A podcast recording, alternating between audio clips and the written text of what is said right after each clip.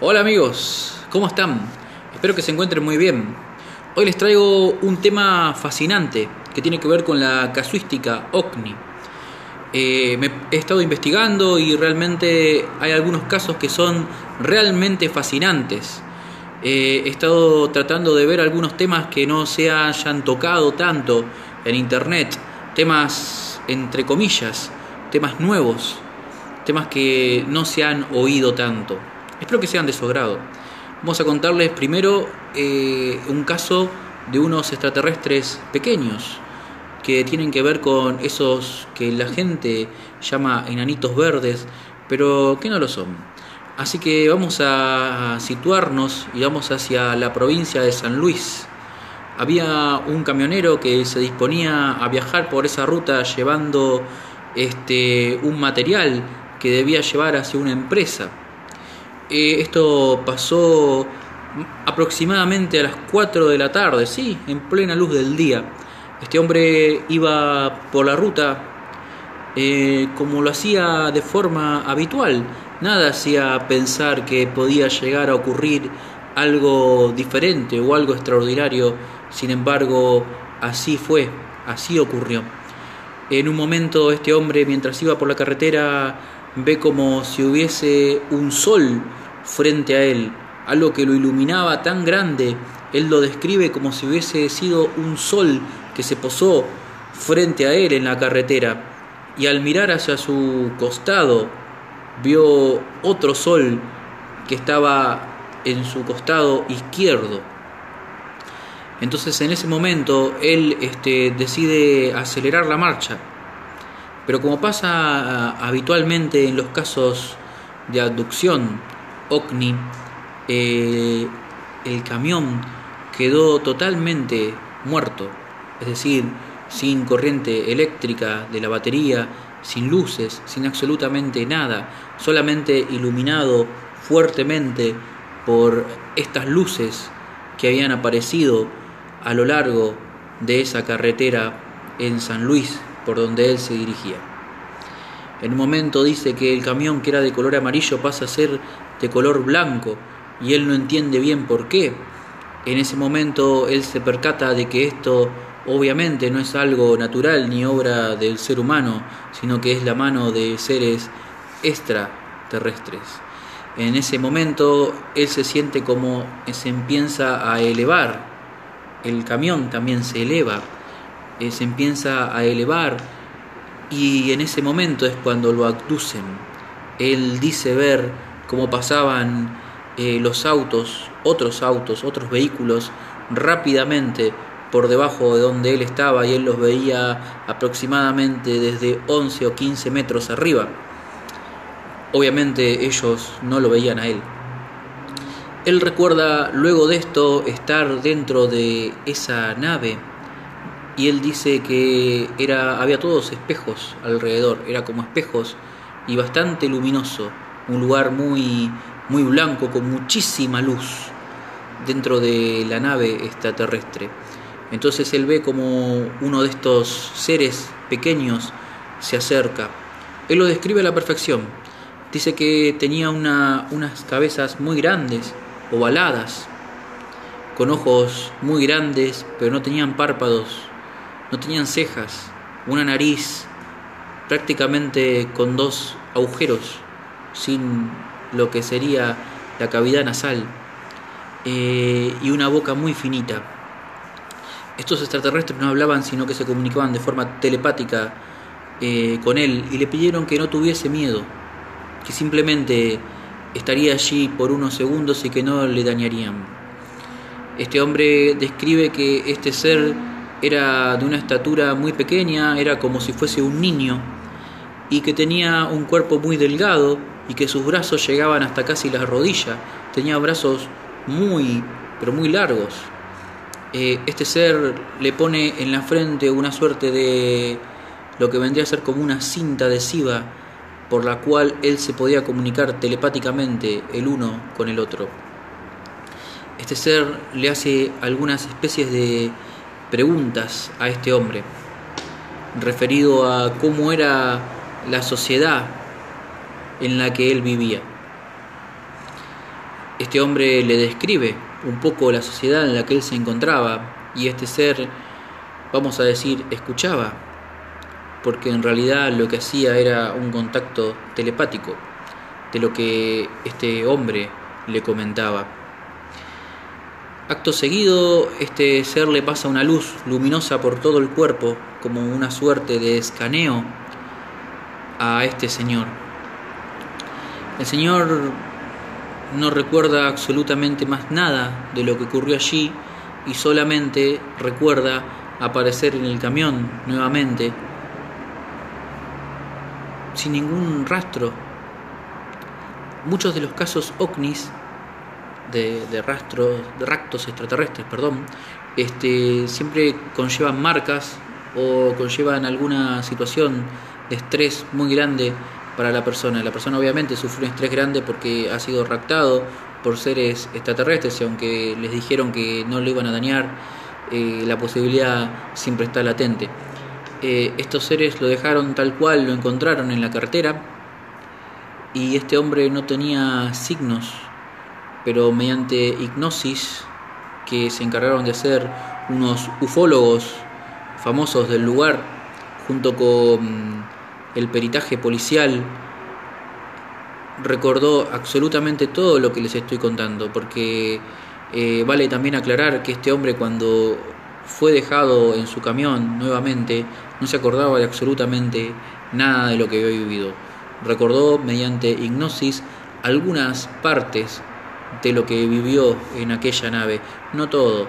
Entonces lo que se presume es que fue eh, borrada su memoria y dentro de la nave fue borrada nuevamente su memoria en, alguna parte, por lo cual él no puede recordar algunas instancias vividas dentro de esa nave espacial. Acto seguido les voy a contar la segunda historia y última por hoy, que tiene que ver con seres un poquito más altos, que más o menos tienen nuestra estatura. Un hombre peón de campo que cuidaba justamente una chacra, un campo, también en la provincia de Buenos Aires, también en Argentina. Lo anterior había sido en San Luis, esto es provincia de Buenos Aires. Eh, este hombre eh, cuidaba ese lugar, eh, había un molino muy grande y un lago cerca del molino. Entonces el hijo de él sale durante la noche y ve que en ese lago había tres personas que se estaban bañando, según él, en el lago. Entonces va y acude con el padre, le dice, mira, hay personas que se están bañando dentro del lago, ¿qué, es lo que podemos hacer con, esta gente? Tenemos que sacarla, esto es una propiedad privada, no pueden estar aquí. Entonces el, padre eh, sale, este hombre que era el encargado de cuidar este lugar, este campo, sale y va hacia allí a ver la situación. Pero al acercarse se percata de que no eran personas, porque estos seres estaban sobre el lago, andando sobre el lago como si tuviesen esquís, ¿no? Andaban como si estuviesen esquiando sobre eh, e-, ese, ese lago, ese pequeño lago que se encontraba en el lugar. Entonces este hombre describe que eran tres personas, dos hombres y una mujer. Él dice que los hombres tenían este color naranja, la piel o un traje color naranja, no los distinguía bien porque era de noche, y la mujer estaba completamente de negro y tenía un pelo largo. La mujer tenía como unas botas blancas donde eh, salían como dos aletas, que era lo que le permitía desplazarse, como si fuesen esquís o suerte de esquí, como para que nosotros podamos entender con lenguaje terrenal lo que ocurría en ese lugar. Él en, su momento le dice, ¿qué están haciendo allí? Por favor, deben retirarse. Estos seres, al verlo, se acercan, no mucho, pero sí se acercan, y el temeroso retrocede, por supuesto, creo que cualquiera de nosotros haría exactamente lo mismo. Estos seres este, lo miraron, pero no le tomaron mayor importancia y siguieron con sus, actividades. Según cuenta este hombre, eh, estos seres estaban midiendo el campo, como hablando entre ellos, interactuando y haciendo señas, ¿no? Acá, allá, por acá. miremos por este lado, ¿no? Como que pero no, no entendía lo que, lo que ellos hablaban. Esto ya eh, no solo era telepático, sino que él sentía este, ruidos como si hablasen, pero no, no entendía lo que decía. Él, este hombre cuenta que era como la estática de la radio cuando no hay este, emisora, que se escucha ese ruido raro entre emisora y emisora cuando uno no puede enganchar la sintonía. Eh, él cuenta que era algo parecido.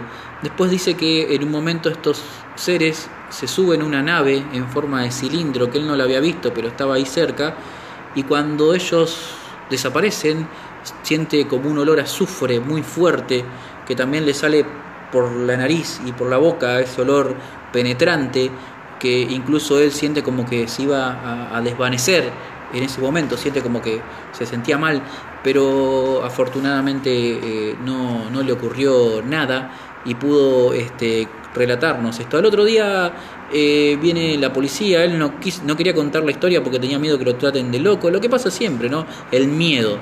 No hay que tener miedo a contar estas historias, porque son historias que ocurren todo el tiempo, como lo que contábamos con los desdoblamientos espaciotemporales y con el tema de las dimensiones paralelas. Eh, viene peritaje y también viene ufología.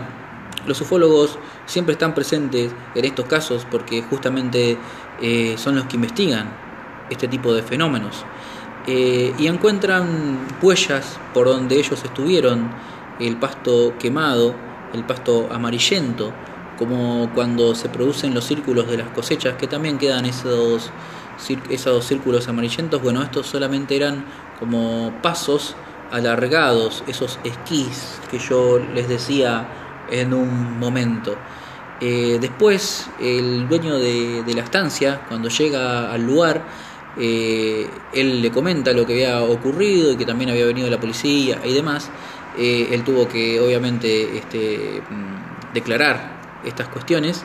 Eh, dice, bueno, vamos en el caballo, vamos a mirar qué pasó. Y van hacia el lugar y él encuentra cuatro marcas que no, habían, no se había percatado nadie, que era donde se había posado esa famosa este, nave cilíndrica. Bueno amigos, eh, esto es lo que yo, las dos historias que les quería contar. Tenemos muchas más historias, pero vamos a contar estas dos y lo vamos a dejar por acá para que no se nos alargue tanto el programa y sea un poco más escuchable y no sea tan largo y tan tedioso de oír. Eh, yo sé que a ustedes les, les gustan esas historias, les fascina tanto como a mí me gusta contarlas. Eh, ocurrieron muchos, muchos de estos este, casos OVNIs eh, cerca de nuestro país, en Argentina, en Chile, en Uruguay, en Paraguay, en Brasil, en todo lo que es Sudamérica. Pero nosotros tenemos muchos puntos energéticos dentro de Argentina. Uno de los más grandes y más conocidos y renombrados es el Cerro Uritorco. Vamos a estar hablando de otros casos que también pasaron en Tucumán, de casos este, muy...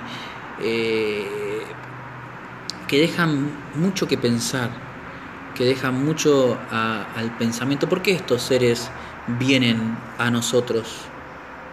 ¿Qué quieren de nosotros? Algunos son científicos y vienen a estudiar el planeta Tierra y vienen a estudiarnos a nosotros como especie y nuestro comportamiento. Vienen a, ver qué madurez tenemos como especie, quiénes realmente somos, para quizás tener un futuro contacto con nosotros cuando nosotros como especie estemos maduros y estemos este, a la altura de esas circunstancias. Eh, como especie realmente somos una especie joven que nos falta mucho, una especie que ni siquiera nos queremos como especie porque entre nosotros mismos nos aniquilamos. Eh, eso es para pensarlo, ¿no? ¿Por qué nosotros como especie nos matamos entre nosotros y no nos cuidamos como especie? Eh, pero bueno, eso daría mucho para hablar, así que la idea era que sea un video corto, más bien un video random, donde ustedes puedan escuchar estas historias. Espero que les haya gustado, que sea de su agrado. Eh, y ya les digo, vamos a seguir con estas casuísticas ovnis, estos este, cosas que van pasando, estos seres que nos visitan y vamos a empezar a divisar por qué. Tratemos de juntos de pensar por qué. Eh, bueno, uno de los grandes ufólogos argentinos cuenta muchas de estas historias. Eh, el señor Fabio Serpa, un maestro, que le mandamos un saludo grande desde aquí. Si es que llega a mirar este programa, le mandamos un abrazo muy grande. Así que bueno, este, nos estamos viendo en el próximo video programa en este canal de Chester William.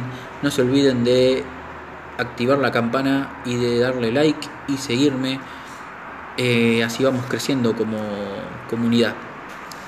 Un saludo grande mis queridos amigos y nos vemos en el próximo video programa.